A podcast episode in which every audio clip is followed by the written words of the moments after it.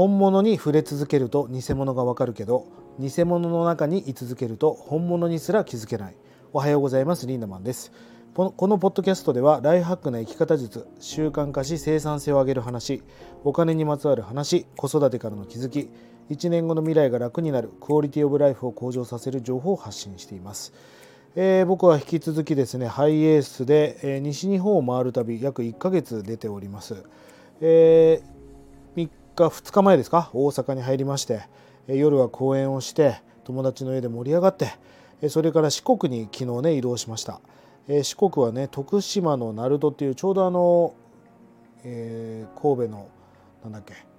淡路島からこう渡ったとこなんですがそこにね鳴門大橋というねあの鳴門の渦が有名だと思うんですがそこの突端にあるねホテルに泊まってまいりました。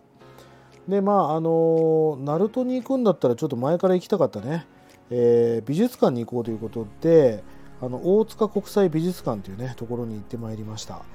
あのここはね本当にすごい美術館で世界26カ国190ぐらいのね美術館が所蔵所蔵するね西洋名画が約1000点飾られていると。まあ、あの僕も結構ねいろんなとこ行ったんですよ。あのいろんな美術館に行ったんだけど、まあ、本当にそうそうたる名画が、まあ、レプリカなんですけどね。そこにこう飾ってありました。もう入ってすぐねすごい巨大な美術館なんだけどシスティーナ礼拝堂って言われる、えー、イタリアのねバチカンっていうイタリアの中にある小さな国ですよね、まあ、そこにえキリストのトップがいて、えそこにこうバチカンという国がありましてそこにあのシスティーナ礼拝堂っていう僕はあの2回行ったんですね。あの1回行ってもうあまりに感動しちゃってもう本当に全身鳥肌ってこういうことだろうなっていうもうただならぬ、えー、ものを感じまして2回連続で見に行ってしまったというね、えー、システィーナ礼拝堂のレプリカがあったりとかまあそれは素晴らしかったですよ。あとはまあモネ、えー、360度モネっていう、えーと僕フランスのあれどこかな？オランジュリーだったかな？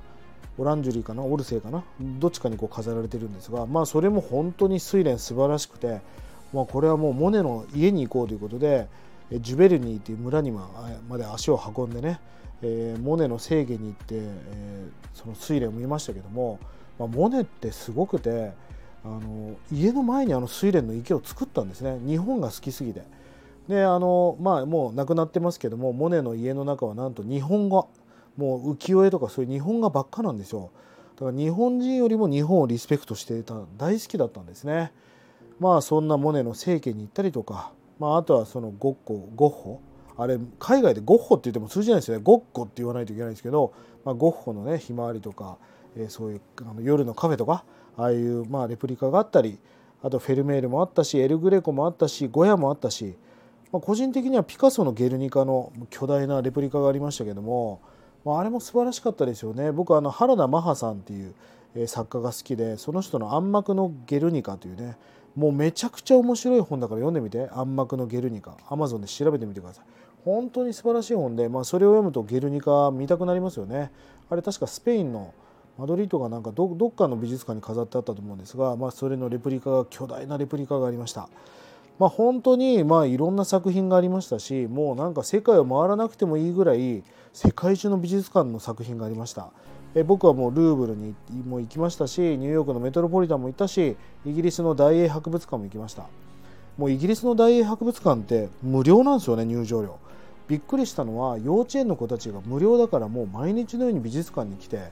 本物のゴッホの絵を見ながらスケッチしてるわけでしょ。そら何そのデッサン力とかアート力って高くなりますよね。あとはスペインのプラド美術館とか、まあ、そこにはラス・メニーナスというね有名な絵が飾ってありましたけども、えー、トレドのねエル・グレコの作品も見ましたしオランジュリーも行ったしオルセも行ったし、まあ、本当に近代美術館も合わせてもう本当に世界中のこう美術館を回りましたでまあそこの作品が飾ってあったんですが僕はもう今日大英あ大塚博物館にいてどう思ったかっていうと、まあ、正直ねうーんちょっと違うんだよなって思いました。結構 Google マップのレビューなんかを見るとまあレプリカだけど圧巻ですよみたいなことが書いてあったしまあ一回は行ってみたかったんですね。まあ僕にとっては復習あの予習ではなく復習ね。一度見た作品をもう一度見るって意味では今日すごく楽しかったんだけどやっぱり黒の発色とか質感とか、まあ、古さとかもうごめんけど全く違うなと思ったんですね。あの所詮レプリカだなと思いました。いや素晴らしいから絶対行ってみてくださいね。で僕はその作品の違いを見てどう思ったかというとやっぱり本物に触れ続けるっていうのはすごく大事だなと思うんです。僕なんか絵心もないし絵が詳しいわけでもない。ただやっぱりアートが好きだから世界中の美術館に行きましたけども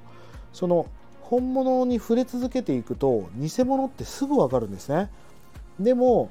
この世ってほら偽物も本物も混在してるしブランディングとか言ってなんかよく見せる手法がありますよね。そうやって偽物の中にいると本物にすら気づけなくなると、まあ、僕はそういったこう本物の作品をたくさんもう本当に目の前で見てきたんでモナ・リザも見たしフェルメールも見たしたくさんの作品を見ました、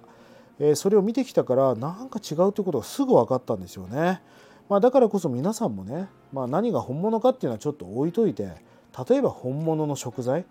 うん、例えば僕はウニもイクラも子供の時食べれませんでした。でもやっぱり本当に美味しいイクラとかウニを食べてめっちゃ美味しいじゃんって気づいたし、えー、僕はゴーヤも食べれませんでした。でも沖縄で本当に美味しいゴーヤを食べさせてもらってゴーヤって美味しいんだって気づいたし、えー、その島酒ね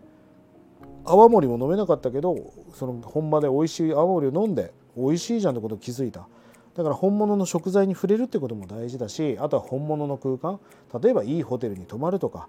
いいホテルに泊まると置いてあるファイナンス例えば食器も違うし、えー、僕のことフルネームでスタッフが呼んでくれたりとかとにかくホスピタリティも違うわけですよ。まあ、そこに仮に1泊10万円取られたとしてもその背景を見たら全然高いと思わないわけですよね。まあ、だからこそそういう空間に触れていくってことも大事だし、まあ、何を隠そうそういう本物の人たちに触れるっていうのは重要だと思うんです。ただね本物の人たちって分かりづらいですよね。ブランド物あんまり着てなかったりするしすごい地味だしね意外とこう100均のものをいっぱい使ってるみたいな人も結構いたりするし車にそんな興味もないしあまりこう見栄とかそういう承認欲求に興味がない人たちが僕の中の本物には多かったりするんです。まあ、なのでその本物の人に触れるということは大事。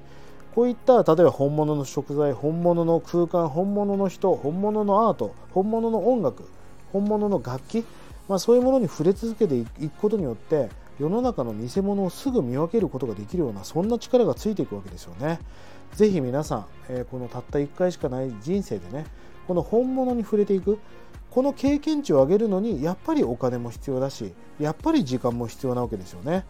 まあ一つ経済力を上げなきゃいけない理由としてはこういった本物に触れ続けることによって偽物か本物かを見分ける力がつくこれって人生にとって大きいことだと思いますからぜひ皆さん今日からねちょっと本物に触れるような意識をつけながら最高なライハックを形成していってほしいなと思います。え、下の概要欄に LINE オープンチャットの URL を貼っております。ぜひね、登録がまだの方は登録をしてください。取り上げてほしいテーマやお題なんかがありましたら気軽にコメント、DM よろしくお願いいたします。それでは今日も素敵な一日をリンダマンでした。またね